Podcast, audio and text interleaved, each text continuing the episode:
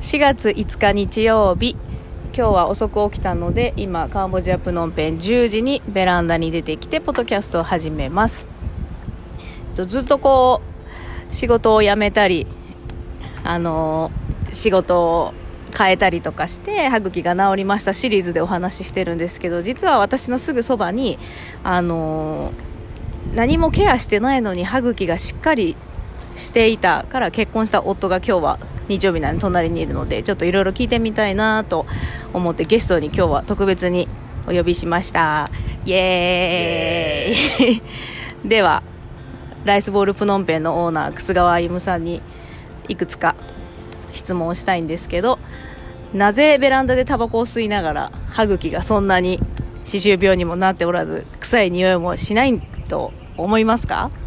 そんなのわからないですね。特になんかしてるわけでもないし、ハグにいいことをしようと思ったこともないし、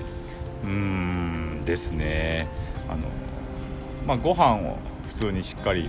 食べて、えー、よく寝るぐらいのことしか今は今までやってきてはいないです。そうですね、しっかり食べてる様子はですね体型からもよくわかりますが、えーと、ぽっちゃり体型だけど、それでまあ糖尿病になったり高血圧になったり何か病気になったりするわけでもないところが、まあ、結婚しようと思った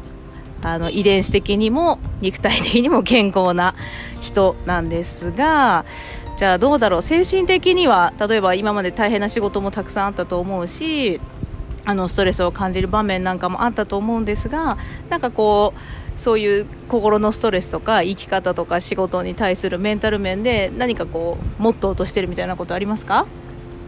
うーん、それも何もか特別なことを、えー、しようと思ってることは思ったことはないです。まあその時々できることを、えー、やりましょうとか、えーと、こうしなきゃいけないとかこうじゃなきゃいけないっていうのをあまり自分に、えーまあ、課さないというか負荷をかけないようにしようとは無意識のうちにしてるとは思います。お、素晴らしい。こう何かしなきゃいけないとかこうでなければいけないっていうこうなんだろう縛られてないこの自由な生き方、いいか悪いかじゃないですけど、まあ見てる方もそんなにこ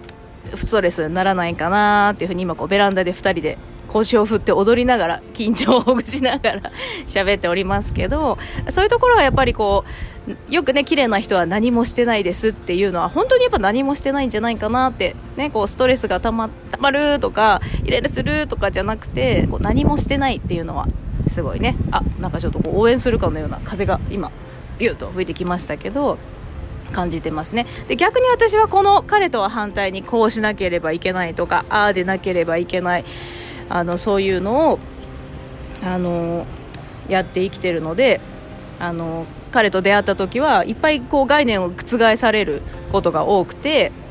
私の中ではもう神と呼んでます。自分の男の神だと思ってるんですが、そういう神の声が聞こえてきます。え、そうなの？そんなことしなきゃいけないの？とか、それ思い込み、ほとんどのことが思い込みやでって言われながら、えーとまあ、結婚して何年かちょっと経ったか忘れちゃったけどずっと言われながら、だいぶその角が取れて丸くなってきたんじゃないかな、心も体もっていうところですね。でちょっと最後にあの質問痛い質問をしますけど、どうでしょうか、こんな概念だらけの奥さんを持って苦労したことありますかね？答えづらいわいや特に、えー、とないですというか、もしあったとしてももう忘れてますそうです、これがやっぱりいいとこですね。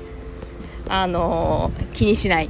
過去も未来も見ない Now Now が楽しければそれでいい、ベランダで吸ったタバコが美味しければそれでいい、そんな夫と結婚して一緒に移住をしてきたカンボジアライフ、これからも面白くお伝えしていけたらいいなと思います。ではそろそろ今日はこの辺で失礼したいと思います。どうも夫の楠川歩さんありがとうございました。いやありがとうございました